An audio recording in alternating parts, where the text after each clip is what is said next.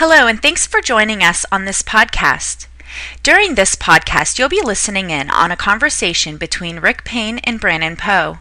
Rick Payne was a co founder of Results Accountant Systems, also known as RAS, the co creator of the Accountants Bootcamp, a well known thought leader in the industry, and is the active founder of Principa.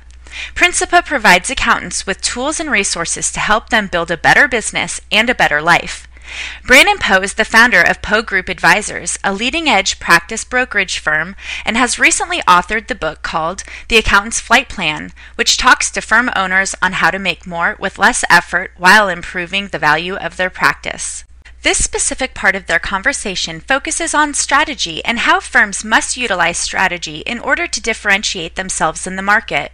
Rick and Brannon will converse on how strategically differentiating your practice will not only set you ahead of the rest, but it will also increase your practice value when you consider exiting your business. If you if you want to create a business that has has really uh, an enhanced value, you've got to be looking at different ways of, of uh, putting that business together, and that's that's really what we're all about. I mean, we have a whole bunch of resources that people can can deploy that they, they can utilize in that process. But the first thing that they've got to have is a strategy. They've got to have mm. an idea in mind. You know, where is it that that I want to go? And, and I, I, think I think a lot of people lose sight of their strategy because they're in, because accounting is such a detailed profession. Would you sort of agree with that? They lose sight of what's important because Absolutely. they just get get lost. I think more often than not, their strategy is a me. It's a every every business uh, has a strategy, whether it knows it or not. It's either implicit or it's explicit. But the mm. vast majority just have an implicit strategy, which to me means they're just doing it pretty much the same way everybody else is doing it. So logically, they're going to get pretty much the same results as everybody else. Right. Now, if if they do it a little bit better, if they are a little faster, or perhaps if they charge a little more per per job that they do, or per hour, however they charge their fees, they will probably, they, they, no doubt, not a question of probably, they definitely will do better than the rest of that big pack. But if they want to be right out in front at the leading edge of, of the profession and truly be growing a substantial business, then they've got to look for, for different ways of, of doing things and different things to do. And I think that's where where you know we we really do come in that because we we get we challenge people's assumptions about their purpose of being in business and the opportunities that, that present. So we get them to really rethink their entire business model. And then when they've, they've got a, a clear strategy in place, and we like to be getting them to be always thinking in three to five year time frames to out mm-hmm. in front, which is totally consistent with that observation that you made before that, you know, people will usually come to you some years before they're, they're necessarily ready to sell. And those who have just bought, one would hope, are going to be looking at a three to five year business development plan. And that's why, you know, I do think that there's a terrific fit between our two uh, businesses. If, if, let me also just say one other thing, Brannon. One of the things that's always seemed to me to be self-evident, and that, and that is that every asset is, is, um, for sale at a price. You know, at any particular point of time, every asset is, is going to be available for sale at a price. And, and I think business at the end of the day really always should be looking at how can I enhance and how can I develop and how can I uh, position this asset, being their business in such a way that I can get um, a f- you know a fair price for it. With that fair price being significantly higher than the the average because of the characteristics that we've built into the business model. Right, and I it, you know it's interesting as you mentioned that. I think a lot of time accountants have difficulty focusing on their business, as I mentioned before, because of the detailed nature of it. And I think sometimes they um, need some kind of normal reminder or normal or, or regular intervals where they're stepping back and doing some planning on their business. And I could see how a tool like Principa's tools, because I've looked at your resources, could really be helpful if they get kind of tied into that. That if, if they get in the habit of working strategically on their business on a regular basis, they can get very powerful results. And interestingly enough, I would say that there are two things I've noticed about some of the most quali- high quality firms that I've sold. And one of those characteristics is people take significant time off. And that goes into my belief that it's such a detailed profession and that taking time off can allow you to get that broader perspective. Just being away from your business can help you get better perspective on it. And the other thing I've noticed is they, you know, they add more value to their clients. They're a little more focused on, let's not just look at compliance aspects of the practice, but let's look at how do we really become sort of partners with our clients and help them grow bigger businesses. And I think Principa helps practitioners do both of those things quite well. And I was just wondering, you know, yours is an online, primarily an online tool. So do you have ways of helping them regularly focus? Like, do you have some examples of clients who have done a particularly good job of of bringing their businesses, uh, bringing their firms up in in the value chain, and how have they?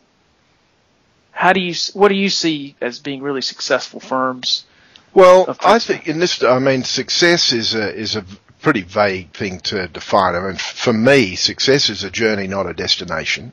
And I know this sounds cliche, but it really is success in my mind is is the progressive accomplishment of a worthy goal, you know, and if, if you can see that you're making some progress in whatever it is in life, whether or not it's your, your physical fitness, a state of health, or your skiing ability, or uh, running a business. If you can see it growing and developing and being better than it was the year before, then you've made a success. And I think so often people have been, and particularly in this day and age, Brannon, people are so impatient for you know instant gratification that if they don't get something immediately, then they don't feel that they're being successful, and so they spend an awful lot of time chasing their tail. Having said that, the it's not just about tools and resources. I mean, we have a whole bunch of tools and resources that we build up over a 20 year period. I mean, there's tens of thousands of man hours have, have been invested in, in this stuff. And the, and the whole purpose of them really is to make them available to people at a very affordable price so that they don't have to, to waste time reinventing wheels. But probably the most valuable thing we bring to the table is just the experience of having worked with accounting practices of all different sizes from offices of big four firms down to solo practitioners over a very long period of time. And I'd love to be able to say that there is a very clear um, you know, criteria of, of success that we could point to because if, if one could do that, you could just point everybody in that direction. However, there are some things that are, that are really important and, and you've touched on them. Uh, but you know, just in this conversation we're having today, but also in your book, and there are things like clients don't care how much you know, read your technical skill until they know how much you care read the way in which you link with them emotionally, the way in which you you you look out for them. You know, you you cover their back, so to speak. That's really what what builds loyalty. That's what builds trust. Once you have a, a good, strong, trusting relationship, then it's so much easier to introduce new, valuable services to those clients and so on because they know that you're just not chasing a dollar and, and, and so on. And that's that's the kind of thing that um, really forms the basis of, of a good practice. And if, if I were advising a relatively small practitioner today, I would say that when, when you personally adopt that kind of philosophy with, with your clients, you will then find that your team starts to adopt the same philosophy. And as your practice grows, that will be a defining characteristic of your, of, of your culture which will uh, stand you in, in very good stead for growing that culture over a period of time. And you'll end up with high quality team members who are totally engaged uh, servicing high quality clients with high quality services and being able to charge high quality or premium, if you like, prices. And those are the things that, that come to rest on the bottom line. Those are the characteristics of, of those successful practices. But they all started by getting the culture right, and the culture was started by getting the the you know the the mental bit right. The the you know I like to call it uh, uh, you know, personal development comes before practice development. Just having a clear picture of where you want your business to go and what type of, of cultural um, uh, environment you want to create. And Brandon, the way we start that is is for those for those of our clients who want to participate in it. Every year we run two or three what we call um, uh, practice development challenges. And the challenge is simply that we will help you achieve a three times increase in your uh, net profit per partner over a three year period of time. That, that's our starting point. And we start with that because it's a, it's a pretty, um, you know, robust challenge. Three times your income, depending on what your starting position is, um, you know, we, we can achieve that. If you're already in the top two to five percent, we probably aren't going to achieve a three times increase. If you if you're only making ten or twenty thousand dollars a year, then we would probably get a three or four times increase in the first twelve months. However, just the average practice, it's been around for a, for a little while, or one that, that has just been purchased um, we would be looking for a three times improvement over a three year period. So we just start off with saying, that's what we will help you do. Now, is that where you want to go? If, if somebody doesn't want to go there, then there's no way in the world they're ever going to get there. But on the assumption that they do, then we look at the tactical side of it. You know, how are you going to do that? How many clients will you need? What sort of services will you offer? What will your pricing look like? What sort of productivity levels would you need to get within your within your team members? What sort of write-off levels or write-on levels would you adopt? What will be your unique service proposition that you will introduce to your clients? You know, the all of these little tactical sides of the the strategy, and then you know, what would your marketing plan look like? And then, you know, where we come in is providing content for their marketing plan and some discipline in, in structuring that and so on. We provide scripts for, for people to, when they're engaged in a sale or an initial consultation with, with clients and, and et cetera. So, you know, that's, that's really what it's all about. Then when, when they start talking with you, maybe three, four, five, maybe even ten years out from when when they're looking to sell their practice, because bear in mind, it's always again seen to me that if I were if I was running an accounting practice today, knowing what I now know about brokers and what what you got, at least what you personally do,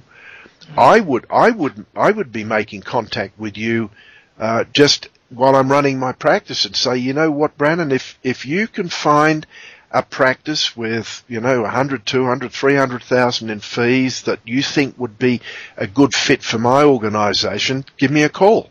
I mean, it just seems to me that, that, that every business person should be looking at ways in which they can expand their business. I'm a very strong believer in generic growth. However, I, I think well constructed, well orchestrated uh, mergers or acquisitions and so on are also clearly uh, a very important source of growth. Does, does that make sense, Brandon? It does, and I, you know, we do have firms that are looking for that, and you know, they're looking often for more revenues, and but more and more we're seeing people really making acquisitions with the thought that hey, let's get some really good quality talent. Let's get some staff. I think staffing is becoming almost as big a priority as getting revenue, and that completely makes sense and kind of goes back ties back into what you're saying about attracting talent through culture. My name is Joanna Guire with Principa, and I'd like to thank you for listening in on this conversation. If you'd like to contact Brannon and his team at Poe Group Advisors, you can email them to info at poegroupadvisors.com. Follow them on Twitter at POE Group Advisor, or get more information on their website at www info.poegroupadvisors.com. And if you'd like to contact Principa in relation to the tools and resources we offer our members, feel free to email us to info at principa.net. Find us on Facebook or follow us on Twitter at CPA underscore CA underscore advisor. And don't forget to visit our website at www.principa.net for more detailed information.